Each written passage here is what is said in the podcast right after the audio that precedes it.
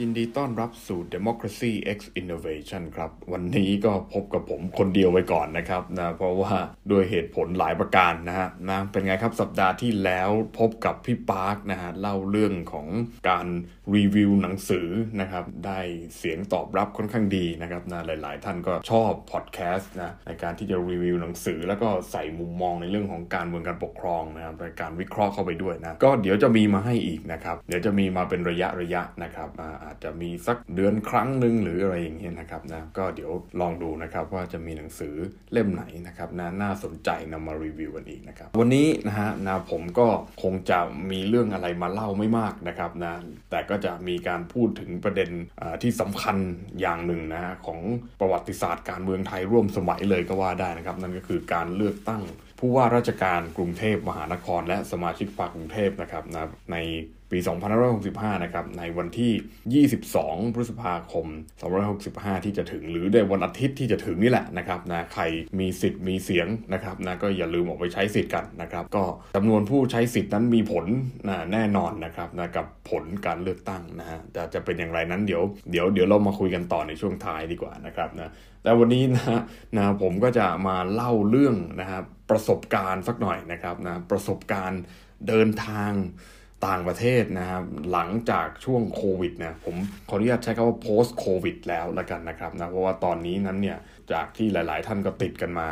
เยอะแล้วนะฮะคนติดแล้วก็ติดอีกอะไรเงี้ยนะฮะก็จากการที่เราสังเกตดูอาการนะครับเราก็ได้ได้เห็นว่าส่วนใหญ่นั้นเนี่ยมีอาการที่ไม่หนักมากนะก็คือจะเป็นอาการคล้าย ๆ กับกับไข้หวัดนะ บางคนก็มีไข้บ้างบางคนไม่มีไข้แต่ส่วนใหญ่ก็จะไม่มีไข้นะอย่างที่ทราบกันว่าผมก็ลองเป็นมาแล้วนะครับไม่ได้ตั้งใจเป็นนะครับนะแต่มันก็เป็นเองนะครับก็ถือว่านะในในทางการแพทย์เขาเรียกว่า hybrid immunity แล้วกันก็คือเป็นเรื่องของภูมิลูกผสมอย่างนี้ไหมนะฮะนะฉีดวัคซีนมาแล้วด้วย 3 เข็มแล้วก็ติดเชื้อสายพันธุ์โอมิครอนนะครับน่าจะเป็นโอมิครอนนะแต่ไม่รู้ว่าเป็น BA2 หรือ BA1 หรืออะไรนะฮะก็มีทั้งเชื้อไวรัสและก็มีทั้ง วัคซีนนะครับนะก็เรียกว่าเป็น hybrid immunity นะฮะ hybrid immunity ตัวนี้นะฮะก็จะสามารถที่จะป้องกันนะครับเชื้อไวรัสโคโรนาใน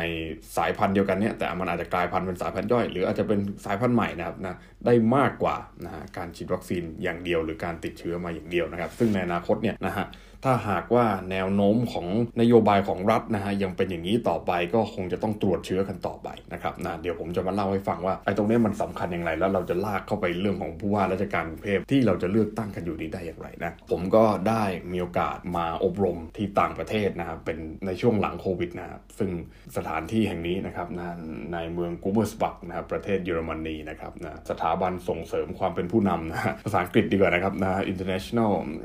Academy of Leadership นะครับนะก็เป็นสถาบันที่อบรมในเรื่องของการเมืองการปกครองนะครับนะซึ่งเป็นมูลนิธินะฮะของ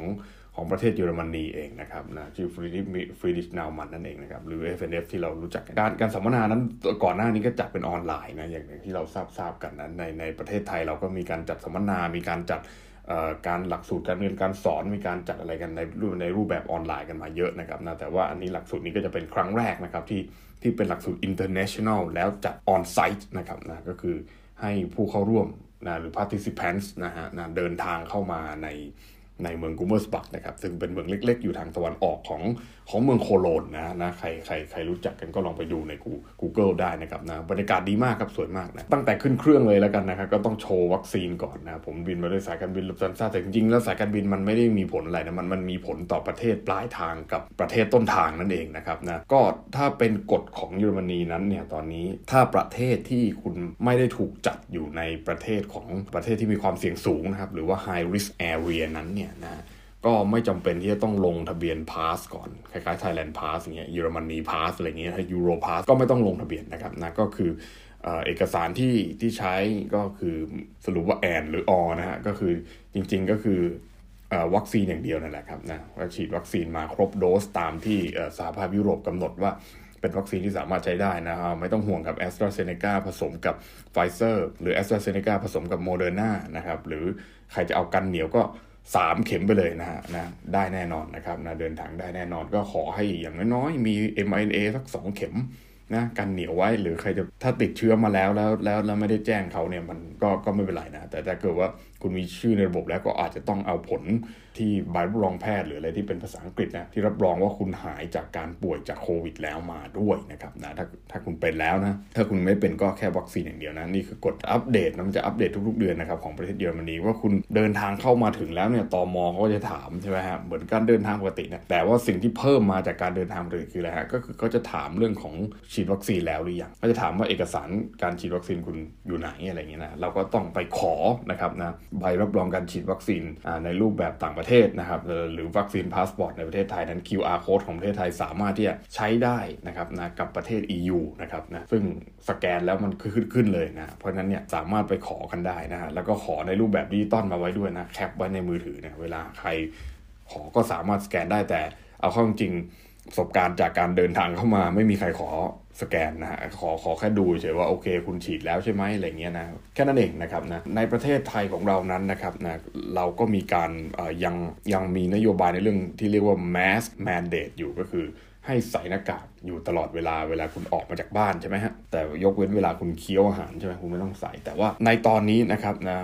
ในประเทศเยอรมนีนั้นเนี่ยหน่วยงานราชการนะหรือสถานที่ที่ค่อนข้างที่จะเป็นออฟฟิเชียลหน่อยเนี่ยหรือราชการหน่อยเนี่ยก็คือเขาไม่ได้บังคับให้คุณสวมหน้ากากแล้วนะครับนะใส่ก็ได้ไม่ใส่ก็ได้ตามความสมัครใจนะครับนะก็ตอนนี้นะฮะในประเทศไทยถ้าใครจินตนาการดูนะครับนะว่า คุณถอดหน้ากากนะครับถอดแมสเนี่ยนะฮะออกมาเดินกลางถนนเนี่ยนะฮะนะคุณก็คงจะถูกมองด้วยสายตาที่แปลกประหลาดนะว่าคุณเนี่ยโอ้ยทำไมไม่ใส่หน้ากากไม่กลัวหรือไงอะไรประมาณนี้นะฮะนะคนไทยก็จะคิดแบบนี้นะครับแต่ว่าที่นี่ก็คือปล่อยเลยตามเลยฮะก็คือคุณใส่ก็คือคุณดูแปลกนึกออกไหมฮะคือมันกลับกันนะคือถ้าคุณใส่หน้ากากแล้วออกมาเดินตามถนนเนี่ยคนจะมองหน้าคุณแบบแปลกๆว่าเฮ้ยทำไมทำไมคุณถึงต้องใส่หน้ากากด้วยอะไรประมาณนี้นะเขาเลิกกลัวกันแล้วเลยประมาณนี้นะฮะนะก็ก็จริงๆนะฮะเขาเขาก็เลิกกลัวกันแล้วจริงๆนะที่ที่ที่เยอรมนีนะครับนะแต่ก็ยังมีคนกลัวอยู่นะครับนะแน่นอนว่าประเทศในยุโรปหลาย ๆ ประเทศนั้นก็ถือคุณค่าในเรื่องของเสรีนิยมนะฮะเสรีภาพนั้นเป็นเป็นหลักนะครับ เพราะนั้นเนี่ยใครกลัวเราก็เราก็เคารพความกลัวของเขานะฮะอยากกลัวก็กลัวไปนะครับนะแต่ไอคนที่ไม่กลัวนั้นไอคนกลัวก็ ก็ไม่มีสิทธิ์นะครับที่จะไปบอกเขาว่าคุณจะต้องใส่หน้ากากหรือคุณอย่าอย่าเดินเข้ามาใกล้ฉันอะไรประมาณนี้แต่ว่าก็แน่นอนอยู่แล้วว่าคนเราเนี่ยก็ไม่เดินใกล้กันอยู่แล้วนะคนที่ไม่รู้จักกันคนที่เดินเข้าไปใกล้ๆกันก็คงโรคจิตหรือเปล่านะสตอกเกอร์หรืออะไรประมาณนั้นนะฮะก็จริงๆแล้วก็ไม่ควรนะที่จะเดินเข้าไปใกล้ใครมากกว่า 1.5 เมตรอยู่แล้วนะครับนะก็เรามีการรักษาระยะห่างด้วยมารยาทของของมนุษย์อยู่แล้วนะครับซึ่งมันเป็นเรื่องปกตินะ เพราะนั้นเนี่ยเรื่องหน้ากากไม่หน้ากากเนี่ยมันไม่ค่อยเป็นปัญหาสักเท่าไหร่ในประเทศยุโรปแต่ถามว่าตัวเลขการติดเชื้อนั้นมันลดลงไหมนะครับถ้าใครเช็คดูก็คงจะเห็นว่ามันลดลงจริงๆนะครับถ้าเกิดว่าเป็นไปตามในทฤษฎีแบบว่า herd immunity อะไรก็แล้ว แต่นะใครจะเรียกยังไงก็ช่างนะฮะก็อาจจะจริงก็ได้นะครับตอนนี้แล้วก็มีผลการศึกษานะฮะที่ถูกตีพิมพ์ลงในวารสารการแพทย์นะครับของยุโรปและของอเมริกาแล้วด้วย hybrid immunity นั้นเนี่ยนะฮะฉีดวัคซีนด้วยแล้วติดด้วยเนี่ยนะมันมีประสิทธิภาพประสิทธิผลต่อการป้องกันโรคระบาดในสายพันธุ์เดียวกันนั้น และสายพันธุ์ที่เป็นลูกหลานของมันนะฮะสายพันธุ์ย่อยของมันนั้นเนี่ยค่อนข้างสูงนะครับค่อนข้างสูง แต่ว่าจะติดได้ไหมหรือกลับมาติดอีกรอบภายในระยะเวลาไม่นานไหมเนี่ยนะครับอันนี้เนี่ยมันก็คงจะต้องดูกันอีกทีนะครับนะสถาบัน ที่ผมอบรมนั้นเนี่ยอย่างที่ได้กล่าวไปว่ามันมีทั้งคนกลัวคนไม่กลัวนะครับนะในเมืองนั้นเนี่ยเขาไม่สนใจกันละนะแต่สิ่งหนึ่งที่คุณอาจจะต้องใส่ก็คือบางร้านที่เป็นเอกชนเนี่ยนะเขาก็อาจจะบังคับให้คุณต้องใส่ว่า ถ้าคุณไม่ใส่คุณก็เข้ารับบริการของเขาไม่ได้ นี่ก็เป็นสิทธิ์ของเขาถูกไหมฮะในรถสาธารณะเนี่ยนะครับนะคุณก็จะต้องใส่ เพราะว่ามันเป็นกฎของเขานะครับอันนี้ก็กก็แล้วแต่นะรถสาธารณะก็ไม่ได้จำเป็นว่าทุกคนจะต้องเข้าไปถูกไหมฮะคือคุณอาจจะใช้หรือไม่ใช้ก็ได้ก็คุณเขาก็บอกให้คุณต้องใส่ เพราะนั้นคุณก็ต้องใส่ แต่ว่ามันก็มีหลายคนที่เขาไม่ใส่แล้วก็ไม่สามารถที่จะมีใครไปทำอะไรเขาได้ด้วยนะครับนะคุณคุณจะเดินไปบอกให้เขาใส่หน้ากากเขาก็ไม่ใส่อยู่แล้วนะครับนะก็ก็ตามนั้นนะฮะแต่ว่าตามกฎระเบียบของเขาก็คือในในรถสาธารณะรถไฟฟ้ารถใต้ดินรถเมล์รถบัสนะครับนะก็ยังต้องใส่อยู่นะ แต่ด้วยอย่างเงี้ยสารบันที่ผมอยู่เนี่ยนะที่ที่ผมมาอบรมเนี่ยก็มีการตรวจเชื้อนะฮะทุก 2 วันนะอันนี้ก็ค่อนข้างที่จะ hardcore เหมือนกันนะฮะนะก็ในประเทศไทยของเราก็ยังไม่ได้ตรวจทุก 2 วันขนาดนี้นะฮะแต่แต่นี้ก็ตรวจทุก 2 วันนะ ถ้าใครเกมขึ้นมา หรือว่าใครโดนผลเป็นบวกขึ้นมา 2 ขีดขึ้นมา ก็คงจะต้องกักตัวอยู่ในห้องนะการรักษาที่นี่ก็แตกต่างกับในประเทศไทยนะซึ่งประเทศไทยเราก็มีระบบในการโทรไปขอยา หรือว่าโทรไปรายงานในระบบแล้วก็ส่งยามาให้อะไรเงี้ยนะครับในในในยุโรปในอังกฤษนั้นก็และในเยอรมนีนั้นก็เข้าใจว่าไม่ได้มีการส่งยาให้ นะก็รักษาดูแลอาการตามตัวเอง เพราะนั้นเนี่ยระบบสาธารณสุขมันก็แตกต่างกันแล้วนะครับนะเดี๋ยวจะโยงเข้าเรื่องของผู้ว่าราชการได้นะอ่าต่อต่อจากนั้นผมผมก็ได้เดินทางนะครับไปไปในเมืองในเมืองหลวงนะครับนะของเยอรมนีก็คือเมืองเบอร์ลินนั่นเองนะกรุงเบอร์ลินเข้าใจรู้จักกันดีนะครับก็ไม่ไม่แม้เป็นแค่เมืองหลวงของประเทศเยอรมนีอย่างเดียวนะครับแต่ก็ถือว่าเป็นเมืองหลวงของฮิปสเตอร์ด้วยนะเราฮิปสเตอร์นะครับนะว่าเบอร์ลินนั้นเป็นเมืองหลวงของฮิปสเตอร์นะครับนะฮิปสเตอร์จริงถ้าสังเกตดูแล้วจริงๆเนี่ยการที่เราเข้าไปในเบอร์ลินนั้นเนี่ยนะฮะเราจะเห็นได้ว่ามีพื้นที่สีเขียวอยู่มาก สวนสาธารณะน้อยใหญ่เนี่ยนะครับนะพื้นที่สีเขียวแล้วเยอรมนีเป็นประเทศที่มีพื้นที่สีเขียวเยอะอยู่แล้วนะฮะแต่ว่าในเมืองหลวงนะซึ่งเบอร์ลินนั้นอาจจะเป็น exception หรืออาจจะเป็นข้อยกเว้นของเมืองหลาย ๆ เมืองก็ได้นะที่มันไม่ได้มีลักษณะที่ถูกออกแบบมาก่อน ถ้าถ้าให้พูดกันไปอย่างนั้นนะอันนี้ก็อาจจะต้องดีเบตกันได้นะว่าเบอร์ลินนั้นเนี่ยมันเป็นผลผลิตของ รัฐสมัยใหม่นะฮะมันเป็นผลผลิตของภาวะความเป็นสมัยใหม่หรือที่เรียกกันว่า modernity นะครับนะมันมันมันมันถูกออกแบบมาอย่างค่อนข้างดีนะมันมันไม่ได้เป็นเมืองเก่า ในลักษณะที่มันเป็น compact city หรือมันมันแออัดมันจะขยายไม่ออกหรือมันเพราะมันมีข้อจำกัดเรื่องผังเมืองในรูปแบบเก่าที่ไม่สามารถที่จะนั้นได้ก็เขาวางผังเมืองมาค่อนข้างที่จะดีมาก และใครไปเดินในเมืองของเขาเนี่ยท่านผู้ฟังผู้ชมคนใดเคยไปเดินในเมืองเบอร์ลินก็จะเห็นว่ามันสัญจรไปมาง่ายมากนะ มันมันไม่ได้มีเป็นบล็อกเป็นบล็อกเป็นบล็อกเหมือนนิวยอร์กหรือในสหรัฐในหลาย ๆ เมืองแต่ว่ามันมันมีทางให้คนเดิน แล้วมันมีทางให้จักรยานขี่นะครับแล้วมันมีทางให้กับรถ สาธารณะนะฮะเป็นเลนของเขาเลยนะ แล้วคนที่ขับรถนั้นก็จะมีกฎระเบียบของเขาว่าจะต้องยังไงจะยังไงนะ จอดรถนะเปิดไฟเลี้ยวอย่างเงี้ยต้องรอให้คนข้ามก่อนหรือเปล่าถ้าเกิดว่ามันอะไรเงี้ยนะ ผมก็ยังไม่ค่อยเข้าใจไปไม่กี่วันเองนะ แต่ก็ดูแล้วเขามีระบบระเบียบมากแล้ว การข้ามถนนนั้นก็จะต้องรอให้เป็นไฟเขียวอย่างเดียวเท่านั้นนะครับนะถ้าเกิดว่าคุณเป็นไฟแดงคุณเดินข้ามไปนั้นคนที่ขับรถมาชนคุณเนี่ยนะฮะนะเขาเขาเขาไม่เบรกให้คุณนะครับนะเขาไม่เบรกนะเพราะนั้นเนี่ยเขาค่อนข้างที่จะเคร่งในเรื่องของของกฎระเบียบจราจรมากนะครับนะแล้วสิ่งที่สำคัญนั้นมันไม่ใช่แค่การบังคับใช้กฎหมายนะในความเห็นของผมมันมันมันคือมันคือการปฏิบัติของของประชาชนด้วย การปฏิบัติของผู้ใช้รถใช้ถนนเองนะครับนะที่จะเห็นความสำคัญตรงนี้แล้วก็ปฏิบัติตามนะครับนะ ซึ่งเรื่องนี้ผมผมคิดว่าน่าจะมีประโยชน์นะครับนะกับการที่จะตัดสินใจนะครับในการที่จะเลือกตั้งผู้ว่าราชการกรุงเทพมหานครนะในอีกไม่กี่วันที่จะถึงข้างหน้านี้แล้วด้วยนะครับนะเพราะว่าอย่างที่ผมเคยเล่าให้ฟังนะครับนะโม้มากไปก็ไม่ดีนะฮะเดี๋ยวจะหาว่าผม โม้อวดอวดร่ำอวดรวย อวดว่าเคยไปอยู่เมืองนงเมืองนอกมาอะไรเงี้ยนะฮะไม่ไม่ไม่อวดนะฮะแต่ว่าคือผมก็อยากจะแชร์ให้ฟังนะฮะว่าไปเห็นมาว่าในในในเมืองหลวงนะครับนะในในต่างประเทศ ว่าเขามีการจัดการกันอย่างไรแล้ว แล้วมันสามารถที่จะทำให้ให้ให้เป็นอย่างนั้นได้มากน้อยสักแค่ไหนนะครับนะเพื่อที่จะนำมาพัฒนาเมืองหลวงของเราด้วยนะครับเพราะว่าพวกเรากันเองนั้นนะครับนะก็เป็นสิ่งที่เรียกว่าอะไรผู้มีส่วนได้ส่วนเสียกันอยู่แล้วนะครับนะบางคนไม่ได้มีสิทธิ์เลือกตั้งไม่ได้มีชื่ออยู่ในทะเบียนบ้านในกรุงเทพมหานครนะครับแต่ว่าเราเดินทางเข้ามาทำงานในกรุงเทพมหานครเนี่ยห้าหกวันต่อสัปดาห์ใช่ไหมครับเวลาส่วนมากของชีวิตเรานั้นแทบจะพูดได้ว่าเราอาศัยอยู่ในกรุงเทพมหานคร คุณออกจากบ้านมา6กโมงครึ่งหรือตีห้านะครับคุณถึงกรุงเทพมหานครในเวลา7จ็ดโมงเช้านะคุณกลับบ้านในเวลา5้าโมงเย็นหรือ6กโมงเย็นนั้นเนี่ยนะนาฬิกาชีวิตของคุณจะอยู่กรุงเทพเข้าไปจะ 10 11 ชั่วโมงแล้วนะครับนะคุณกลับไปนอนที่บ้านอีกแป๊บหนึ่งตื่นขึ้นมาคุณก็เข้ามาในกรุงเทพมหานครนะใช้ฟัซิลิตี้ต่างๆ ของกรุงเทพมหานครนะครับนะต้องแบกรับภาระ ต่างๆ ของกรุงเทพมหานครไปด้วยนะถึงแม้ว่าคุณจะไม่ได้มีทะเบียนบ้านอยู่นะครับนะซึ่งเรื่องนี้ก็เป็นเรื่องของประชากรแฝงหรือเปล่านะครับนะก็ดีเบตกันได้ต่อไปนะครับซึ่งออย่างแรกเลยนะพูดถึงเรื่องประชากรแฝงนั้นในต่างประเทศนั้นเขาจะพยายามมีให้น้อยที่สุดก็คือใครย้ายมาอยู่ย้ายมาทำงานตรงนี้เนี่ยก็คือจะต้องต้องเหมือนมีชื่ออยู่ในในทะเบียนบ้านของที่นี่เลยนะครับเพื่อเพื่อที่จะทำให้ข้อมูลมันอัปเดตอยู่ตลอดเวลา แล้วทำให้เขารู้ว่ามันมีคนกี่คนอยู่ในนี้กันแน่นะในกรุงเทพนั้นตอนนี้เนี่ยเราทำแพลตฟอร์มข้อมูลใช่ไหมนะเราเราเคยแชร์ออกในเพจแล้วนะครับ ใครไปก็ก็ไปกดดูกันได้นะฮะนะเป็นในเรื่องของ Bangkok Follow Up อะไรก็แล้วแต่นะคือเราก็มีตรงนี้อยู่ก็ลองไปกดดูข้อมูลกันตรงนี้ได้นะครับนะก็จะเห็นว่าประชากรเท่าไหร่อะไรเงี้ยคิดออกมาต่อหัวเลยว่าเราใช้งบประมาณเท่าไหร่ต่อประชากรกี่คน แต่ถ้าเกิดว่าอันนั้นคือตัวเลขที่เราเห็นแต่ถ้าเป็นเป็นตัวเลขที่เราไม่เห็นล่ะนะครับประชากรที่มันแฝงอยู่นั้น แฝงอยู่นั้นนั้นนะครับนะเราจะทำอย่างไรนะครับนะเราจะจัดการกับตรงนี้อย่างไรแล้ว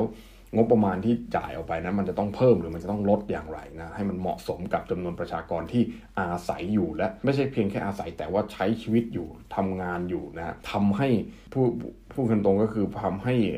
เศรษฐกิจของกรุงเทพนั้นขับเคลื่อนได้ดีขึ้น แต่แต่เขาไม่มีสิทธิ์ที่จะกำหนดตัวผู้ว่าราชการหรือ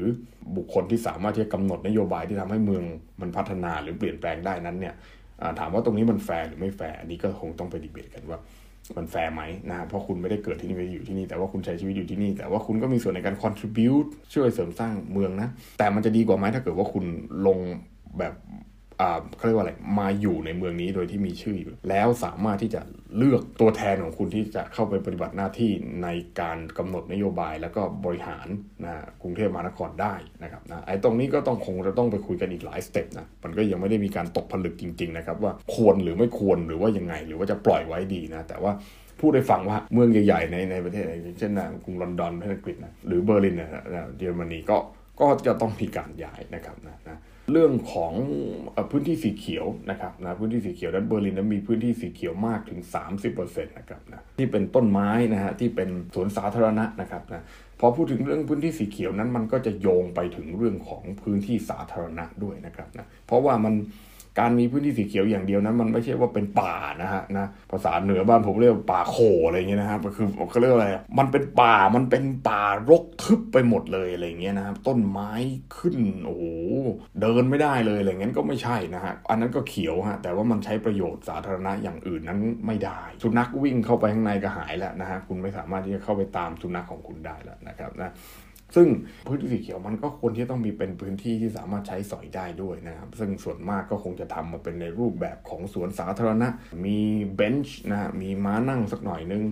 มีถังขยะให้นะถังขยะนี่เป็นเรื่องสำคัญมากนะครับนะใครจะเห็นว่ามันไม่สำคัญนี่มันคือเรื่องที่สำคัญที่สุดนะครับนะหนึ่งเลยเนี่ยนะครับก็คือมันไม่สกปรก คุณเห็นที่ทิ้งคุณก็เอาไปทิ้ง แต่ถ้าเกิดว่าคุณไม่เห็นถังขยะคุณทำไงคุณก็วางไว้ คนมันขี้เกียจอยู่แล้วฮะ มันเป็นธรรมชาติของมนุษย์นะครับนะเพราะฉะนั้นเนี่ยมันต้องมีนะสองก็คือคนผู้มีรายได้น้อยหรือโฮมเลสทั้งหลายนะฮะนะก็สามารถที่จะมาเก็บขวดไปขายต่อได้นะฮะเพราะว่าในเยอรมนีนั้นเนี่ยเวลาคุณไปซื้อน้ำที่มันเป็นขวดเนี่ยเขาจะบวกค่า deposit นะฮะ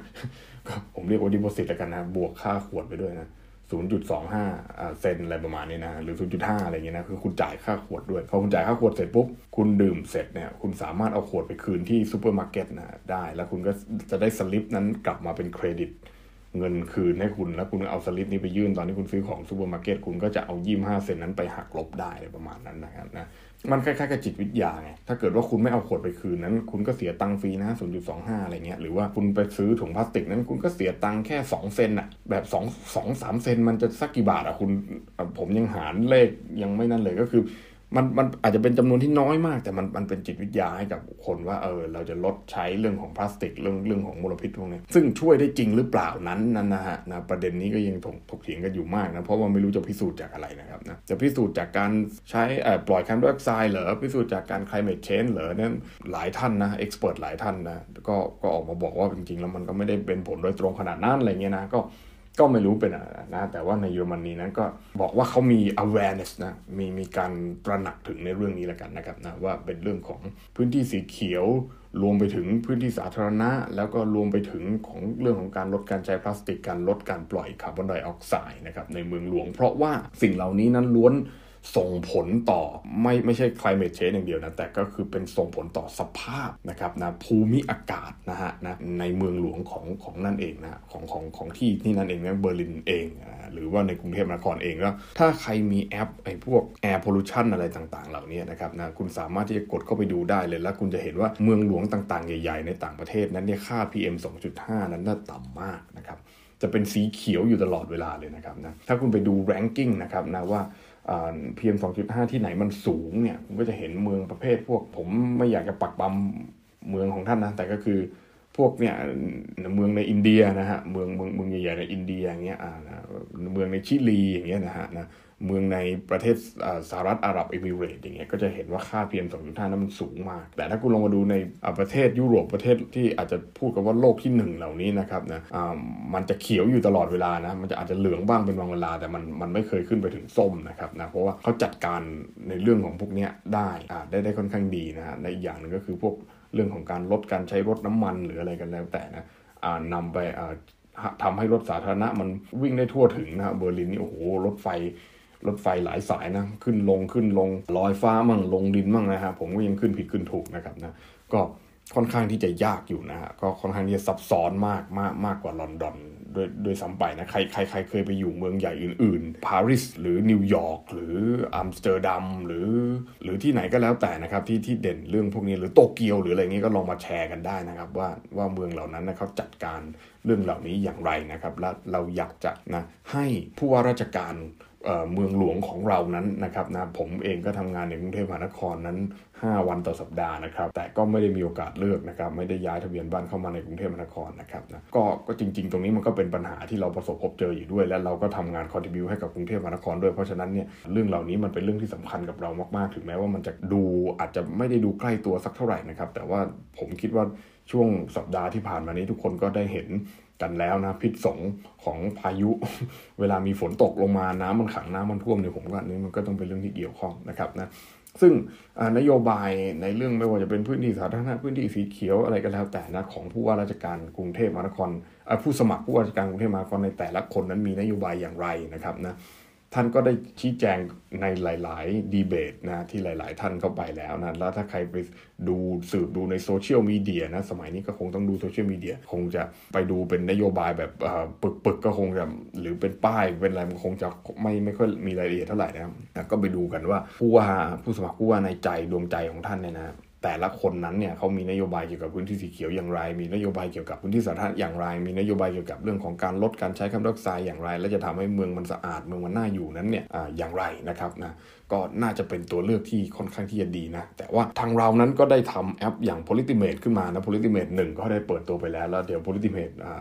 part สองนะฮะหรือว่าเวอร์ชัน2เนี่ย volume 2นั้นเนี่ยก็จะเปิดตัวได้อีก ในอีกไม่ช้านี้นะก่อนเลือกตั้งแน่นอนนะครับก็แน่นอนว่าก็ต้องก่อนเลือกตั้งก็จะเป็นในรูปแบบของเครดิตอะไรก็แล้วแต่เดี๋ยวก็ลองไปเล่นกันดูนะครับว่าว่าใครนั้นให้ความสำคัญกับการแก้ปัญหานโยบายอย่างไรแน่นอนแหละทุกท่านก็ให้ความสำคัญกับการแก้ปัญหาหมดนะนะนะแต่ว่าแก้อย่างไรมันถึงจะโดนใจเรานะแล้วเราจะแมทช์กับใครมากแมทช์กับใครน้อย หรือเราอาจจะไม่เคยรู้มาก่อนเลยก็ได้ว่า ผู้สมัครท่านนี้มีนโยบายแบบนี้นะแต่พอได้มาเล่นกันตรงนี้เนี่ยเราก็จะได้เห็นไงว่าท่านมี อ่าแล้วเราอาจจะเปลี่ยนใจหรือเปล่า หรือว่าเราอาจจะชอบเขามากยิ่งกว่าเดิม เพราะว่าเราเห็นว่าเออจริง ๆ แล้วเขาก็มีนโยบายที่มันที่มันที่มันดีนะแล้วเห็นว่าไปนำนโยบายต่างๆ ของต่างประเทศนั้นมาปรับใช้กับประเทศเรา และทำให้ประเทศเรานั้นมันมันมันมันดีขึ้นได้อย่างไรนะครับนะก็ค่อนข้างน่าสนใจนะครับนะในกรณีของของทั้งเบอร์ลิน แล้วก็ของทั้งโคโลนของทั้งลอนดอนของเมืองใหญ่ๆนะใครมีเมืองอื่นๆที่เคยไปอยู่เคยไปใช้ชีวิตมาก็ หรือว่าเคยไปเที่ยวเคยไปดูงานไปอะไรก็แล้วแต่นะสามารถที่จะนำมาแชร์กันได้นะเพราะว่าอันนี้ก็เป็นเรื่องของอนาคตนะครับของเมืองหลวงที่เราก็ยังจะต้องอใช้ชีวิตนะครับในอยู่กันไปอีกอีกนานเลยนะครับนะใครจะบอกว่ากรุงเทพจะจม ก็ก็อาจจะจมจริง ๆ ก็ได้ แต่ว่าผมก็คงไม่ได้อยู่จนถึงวันที่มันจะจมแล้วจริง ๆ นะฮะก็คงเป็นอีกร้อยร้อยปีก็ก็ไม่รู้ละฮะนะแต่ว่าตอนที่เราอยู่ตรงนี้เราก็จะต้องทำให้มันดีนะครับนะ ซึ่ง แน่นอนครับนะว่าเรื่องของโควิดนั้นเนี่ยที่เราเกินไปตั้งแต่ตอนแรกนั้นโควิดก็คงจะจบลงนะครับนะจบลงแล้วนะฮะเสียเสียเสียใจด้วยนะครับกับท่านที่ยังกลัวอยู่ แล้วก็คิดว่าจะเดินทางไม่ได้หรืออะไรนั้นนะครับนะเสียใจในที่นี้ไม่ได้หมายถึงไม่ได้เยาะเย้ยท่านไม่ได้อะไรนะฮะไม่ได้เยาะเย้ยไม่ได้ไม่ได้ดูถูกดูแคลนอะไรนะครับนะแต่แต่แต่จะบอกว่าเออจริง ๆ ไม่ได้แค่เสียใจอยากจะยินดีด้วยซ้ำไปนะครับว่าท่านไม่ต้องกังวลแล้วนะครับนะท่านสามารถออกมาเที่ยวได้แล้วนะ ออกมาใช้ชีวิตนะครับนะตามปกติได้แล้วนะครับเพราะว่าหลาย ๆ ที่หลาย ๆ ทางเมืองใหญ่เมืองหลวงเมืองอะไรก็แล้วแต่นะครับ และหลังจากผมเชื่อเหลือเกินนะว่าหลังจากการเลือกตั้งผู้ว่ากรุงเทพมหานครไปแล้วเนี่ยก็จะมีการผ่อนคลายมาตรการอีกนะฮะเพื่อการใช้ชีวิตที่สะดวกขึ้นของคนกรุงเทพโดยที่ไม่ต้องมานั่ง ตรวจเชื้อกันมากๆละแบบนี้ หรือว่าไม่ต้องมานั่งโชว์วัคซงวัคซีนอะไรกัน ให้ชีวิตมันที่มันลำบากอยู่แล้วเนี่ยมันยังลำบากไปมากกว่าเดิมอีกนะครับนะก็ตรงนั้นก็คิดว่าไม่ไม่ไม่ไม่ค่อยไม่ค่อยจะดีสักเท่าไหร่นะแต่อย่างที่กรณีที่ผมบอกไงว่า บางทีมันอาจจะเป็นอาการแค่ไข้หวัดนะบางคนไม่กินยาอะไรเลยหาย นะบางคนกินยาไข้ยาหวัดหาย ไม่ต้องกินยาฟาวิพิราเวียร์ ไม่ต้องกินยาโมลนูพิราเวียร์ ไม่ต้องกินยาอะไรก็แล้วแต่ที่มันแรงแรงอะนะไม่จำเป็นก็หายนะครับนะซึ่งถ้าเราไม่ตรวจตรงนี้เราก็คิดว่าเป็นหวัดถูกไหมเพราะเป็นหวัดใครก็เป็นหวัดอยู่แล้วนะครับนะถ้าอยากให้จบจริง ๆ ก็คือต้องไปตรวจอะแต่ถ้าเกิดว่าออกกฎมาว่าให้ตรวจ ก็ตรวจก็ได้อะผมผมไม่ได้ซีเรียสตรงนั้นนะฮะอยากให้ผมตรวจผมก็ตรวจแต่นะครับกำลังจะที่สิ่งที่กำลังจะบอกเนี่ยนะครับนะไม่ได้ยกตนข่มท่านไม่ได้อะไรแต่อยากจะบอกว่าที่อื่นนะเขาเขาเลิกตรวจกันแล้วนะครับนะแต่ก็มีบางที่ที่ตรวจนะที่ที่ผมบอกนี่ผมก็ก็ตรวจอยู่แต่ว่าปกติโดยปกติเลยเนี่ยก็คือ ผมเชื่อว่าตัวเลขที่ลดลงก็คือเขาก็ไม่ตรวจกันด้วยนะครับนะแต่การไม่ตรวจนั้นมันไม่ได้หมายความว่าโรคนั้นมันรุนแรงขึ้นถูกไหมฮะ การไม่ตรวจนั้นเนี่ยก็แสดงว่าคนคิดว่าไม่ตรวจหรือถ้ามันติดก็ช่างมันก็รักษาด้วยการอาการกินยากินอะไรได้นะก็ถ้าใครเป็นกลุ่มเสี่ยงใครกลัวนะก็หรือใครที่จะต้องดูแลเป็นพิเศษว่ามีมีมีอาการ เป็นเซนซิทีฟกับตรงนี้ก็ก็ก็ดูแลกันไปนะครับนะตรงนี้ว่าชีวิตมันก็ต้องมูฟออนก็ต้องเดินต่อไปได้ ถ้าเกิดว่ามันมูฟออนไม่ได้มันเดินต่อไปไม่ได้นั้น โลกโลกใบนี้มันก็คงคงที่จะรันต่อไปไม่ได้นะครับนะซึ่งซึ่งตอนนี้เนี่ยแน่นอนเนี่ยเรากำลังจะมีการเลือกตั้งผู้ว่าราชการเราจะพัฒนาเมืองของเราเนี่ยเราเราก็มอง ไปข้างหน้าอยู่แล้วนะคงไม่มีใคร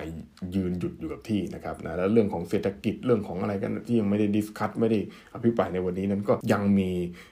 ความสำคัญอีกมากเลยทีเดียวนะครับนะมากเลยทีเดียว เพราะฉะนั้นเนี่ยเรื่องเรื่องสำคัญอีกเรื่องหนึ่งก็คือการที่ผมอยากจะนะเชิญชวนให้ออกไปใช้สิทธิ์เลือกตั้งผู้ว่าราชการกรุงเทพมหานครกันให้มากที่สุดเท่าที่จะมากได้นะครับนะถ้าเกิดว่าเราย้อนกลับไปดูสถิตินะครับแต่ละครั้งเนี่ยนะครับนะ จำนวนผู้ออกมาใช้สิทธิ์เนี่ยมันแตกต่างกันอย่างอย่างดูชัดเจนมากนะครับนะบางครั้งเนี่ยมีผู้ใช้สิทธิ์เพียง 40%การเลือกตั้งไม่ค่อยไม่ภาษาวัยรุ่นไม่ค่อยไฮเท่าไหร่นะอ่า40%เซ็นต์เนี่ย50%นี่ค่อยเริ่มไฮแล้วไอ้ไอ้ครั้งที่ไฮมากเลยนี่ก็คือครั้งล่าสุดนะครับนะหม่อมราชวงศ์สุขุมพันธ์บริพัตรกับพลตำรวจเอกพงศพัฒน์พงษ์เจริญนั้นเนี่ย อันดับหนึ่งอันดับ2เนี่ยนะครับนะครั้งนั้นไฮมากนะออกไปใช้สิทธิ์กัน 60 กว่าเปอร์เซ็นต์ถือว่าเยอะนะครับนะถือว่าเยอะจริงๆ แล้วมันก็เป็นอย่างหนึ่งที่ทำให้พลิกโผอะนะครับนะตอนนั้นก็ปากกาเซียนก็โผบอกว่าพลตำรวจเอกพงศพัฒน์จะชนะอะไรอย่างเงี้ยนะฮะนะตอนนั้นก็ก็พูดอย่างนั้นจริง ๆ แล้วผมก็ผมจริง ๆ ตอนนั้นผมก็ยังเด็กอยู่แต่ผมก็คิดว่าพลตำรวจเอกพงศพัฒน์จะชนะนะฮะนะซึ่ง ปรากฏว่านะครับนะเอาเข้าจริงๆแล้วพอมาถึงวันเลือกตั้งจริงๆ นั้นหม่อมราชวงศ์สุขุมพันธ์บริพัตรก็ก็ก็ชนะนะครับนะนะก็ก็ชนะนะไปไปไปด้วยคะแนนที่มากกว่าค่อนข้างค่อนข้างมากด้วยซ้ำไปนะครับนะไม่ไม่ไม่ได้ชนะแบบเฉียดฉิวนะในในความเห็นของผมนะครับนะเพราะนั้นเนี่ยมันมันมันขึ้นอยู่กับการออกมาใช้สิทธิ์ของของคนนะครับนะเราจะออกมาใช้สิทธิ์กันเลือกผู้ว่านะครับนะถ้าเกิดว่าอีก ถ้าออกมา 60 เซนอีก 40%นั้นเนี่ย60 40เนี่ยมันเป็นตัวเลขที่ค่อนข้างที่จะต่างเยอะนะครับนะคุณไม่ออกมาใช้สิทธิ์และอีก 40%คุณคิดว่าโอ้ย เราอยากได้คนเนี้ยแต่เราไม่ออกไปใช้สิทธิ์ไง แต่พอได้ผลมาเราไม่พอใจเนี่ย เราก็บอกว่า เอ้ย เราไม่พอใจ อันนี้ อันนี้ก็คือมันเป็นเกม มันเป็นกติกาของมันนะในการเลือกตั้งของเรา บางคนอาจจะไม่เห็นด้วยการเลือกตั้ง บางคนอาจจะบอกว่า เอ้ย เราเป็นเสรีนิยมอะไรเงี้ยนะ เราไอการเลือกตั้งมันเป็นเรื่องของประชานิยมอะไรเงี้ยนะ มัน ก็แล้วแต่นะ แต่ตอนนี้มันเกมมันเป็นแบบนี้นะฮะมันมันตอนนี้มันก็ต้องเล่นอย่างนี้นะฮะแต่ถ้าคุณว่าคุณอยากจะไปเปลี่ยนกติกาเกมนั้นก็ก็วันหลังคุณก็คงต้องไปหาวิธีการอย่างอื่นเอานะครับนะแต่ตอนนี้มันเป็นแบบนี้ก็คงจะถ้าอยากเลือกใครก็คงจะต้องใช้วิธีนี้นะครับนะในการออกมาเลือกตั้งในวันที่ 22 พฤษภาคม 2565 นะครับนะในเวลา8นาฬิกาถึง 17นาฬิกานะครับนะนะก็เวลาในการเลือกก็มีให้ยาวนะครับนะคุณเลือกกันได้ถึง 17นาฬิกาหรือ5โมงเย็นกันเลยเดียวนะครับ ก็สามารถที่จะเข้ามาเลือกเลือกเลือกกันได้นะครับนะผมผมหวังเป็นอย่างยิ่งเลยนะครับ ว่าอยากให้คนออกมาใช้สิทธิ์เนี่ยสัก 80%นะจะได้เห็นชัดๆนะครับว่าจริง ๆ แล้วเนี่ยนะฮะคนเทพเนี่ยต้องการให้ให้ให้ใครเป็นผู้ว่าแล้วเลือกจากอะไรแล้ว เห็นว่าเออไอเรื่องที่ผมพูดเนี่ยพื้นที่สีเขียวพื้นที่อะไรเหล่านี้มันมันมีความสำคัญจริงไหมนะการสร้างแลนด์มาร์คให้มันเป็นจุดสนใจส่งเสริมการท่องเที่ยวอะไรเหล่านี้นะครับ เพราะว่าถ้าคุณเคยไปเที่ยวต่างประเทศนะฮะอีกแล้วนะฮะก็ คุณจะเห็นว่ามันสำคัญจริงๆนะ คนออกมานอนในสวนสาธารณะนั่งในสวนสาธารณะทานอาหารกลางวันกัน หรือว่าบางคนก็อาจจะดื่มเครื่องดื่มแอลกอฮอล์อะไรประมาณนี้นะฮะหรือว่ากินไส้กรอกกินอะไรพวกนี้กันแล้วก็มองดูวิว มองดูอะไรกัน สิ่งเหล่านี้มันเป็นเรื่องที่สำคัญมากๆแล้วมันเติมเต็มชีวิตมนุษย์ได้นะครับนะทำไมกรุงเทพมหานครถึงไม่สามารถมีสิ่งเหล่านี้ได้นะครับนะหรือหรือมีแล้วผมไม่รู้นะฮะแต่แต่เท่าที่ผมใช้ชีวิตมาแล้วผมก็พยายามที่จะสำรวจนะผมก็ยากเหลือเกินที่จะเห็นภาพเหล่านี้นะครับนะพื้นที่สาธารณะนะครับนะนั่นคือสิ่งที่สำคัญมาก แล้วก็เรื่องของโรงพยาบาลเรื่องของอะไรกันต่างๆ เหล่านี้นะครับสิ่งเหล่านี้มันอยู่ใน p o l i t i m a t e นะพูดมาขายของเลยนะฮะก็เดี๋ยวจะเชิญชวนให้ไปเล่นกันจริงเดี๋ยวจะเอาลิงก์มาแปะให้ดูนะครับว่ามันน่าเล่นจริง ๆ แล้วมันเห็นว่าในอีกหลายมิตินะซึ่งที่มันสามารถที่จะเปลี่ยนแปลงหรือว่าทำให้มันดีขึ้นได้นั้นมันมันมันมันมันทำให้เราเห็นในเกมเกมนี้จริงๆนะครับนะซึ่งเราจะผลักดันกันมากน้อยขนาดไหนนั้นก็ต้องต้องรอดูนะครับนะซึ่ง ตรงนี้ก็มีมีมีส่วนสำคัญมากแต่ไอ้เรื่องพูดเรื่องโรงพยาบาลเนี่ยเดี๋ยวจะหาว่าผมว่าโอ้เมืองนอกมันดีไปหมดนะมันไม่ใช่นะไอ้ไอ้เรื่องของการรักษาพยาบาลนั้นเนี่ยเมืองนอกเนี่ยที่บอกว่าเป็นรับสวัสดิการมีสวัสดิการนั้นเนี่ยมีสวัสดิการจริงฮะแต่ว่าพื้นที่หรือว่าการเข้าถึงก็ยังค่อนข้างที่ยากอยู่นะครับนะก็ต้องมีการนัดมงนัดหมออะไรเงี้ยมัน walk in แบบประเทศเราก็คงไม่ได้อะไรเงี้ยนะดังนั้นก็แตกต่างไปนะ อันนี้เราดีอยู่แล้วเราก็เราก็ยึดถือไอ้ความดีของเรานี้ไปนะครับนะอะไรที่มัน คิดว่ามันด้อยผมก็ต้องแก้ไขนะครับนะแล้วก็ร่วมกันพัฒนาต่อไปนะครับนะยังไงจริงๆนะผมคิดว่ามันสำคัญจริงๆนะการเลือกตั้งผู้ว่าราชการครั้งนี้นั้น ยิ่งเราจะมีการเลือกตั้งทั่วไปในอีกไม่ช้าซะด้วยนะครับนะนะเผื่อจะเป็นต้นปีหรือปลายปีเนี่ยก็ไม่รู้นะก็คิดว่ามันเป็นแรงกระเพื่อมทางการเมืองที่สำคัญมากเลยทีเดียวนะครับนะก็เพราะนั้นเนี่ยเราต้องการจริงๆนะครับว่าการสะท้อนเสียงของประชาชนนั้นเนี่ยจะเป็นอย่างไรนั้นเออมันมันขึ้นอยู่กับ กับกับเรานะครับนะแล้วก็ไปกาก็อันนี้ก็ขอเน้นย้ำจริงๆนะกาก็กาตรงช่องนะครับกาเต็มช่องไปเลยนะครับนะกากระบาดนะฮะนะย้ายเป็นบัตรเสียนะครับนะเพราะช่วงนี้บัตรเสียระบาดนะครับบัตรเสียเยอะเหลือเกินนะบัตรเสียเนี่ยไม่ไม่ควรมีเลยด้วยซ้ำไปนะต้องแจ้งความจำนงว่าอยากเลือกคนนี้แล้ว แต่ว่ากาผิดแบบกาผิดรูปแบบนี่มันน่าเสียดายจริงๆแล้วพอมันถูกนับเป็นบัตรเสียแล้วเนี่ยเออมันอาจจะเปลี่ยนแปลงเลยก็ได้นะผลผลคะแนนการเลือกตั้งอาจจะเปลี่ยนแปลงเลยนะถ้าบัตรเสียมันมีจำนวนมากจริง ๆ นะครับนะ ซึ่งตรงนี้ก็ขออนุญาตนะฝากไว้ด้วยนะครับนะก็ขอบคุณทุกคนจริง ๆ ที่ฟังแล้วก็หวังว่าจะไปมีส่วนร่วมในการเลือกตั้งครั้งนี้ โดยการใช้สิทธิ์ในการเลือกตั้งนะแล้วถ้าเกิดว่าใครยังไม่มีสิทธิ์ก็ในอนาคตเดี๋ยวเดี๋ยวมีนะฮะอุปกรณ์ช่วยนะครับว่าเราจะมีส่วนร่วมในเมืองหลวงได้อย่างไรถ้าเรายังไม่มีสิทธิ์ในการเลือกตั้งนะครับนะโอเค วันนี้พูดเยอะแล้วนะเอาเอาไว้แค่นี้ก่อนแล้วกันนะครับนะแล้วก็พบกันใหม่นะครับนะในสัปดาห์หน้าครับผมสวัสดีครับ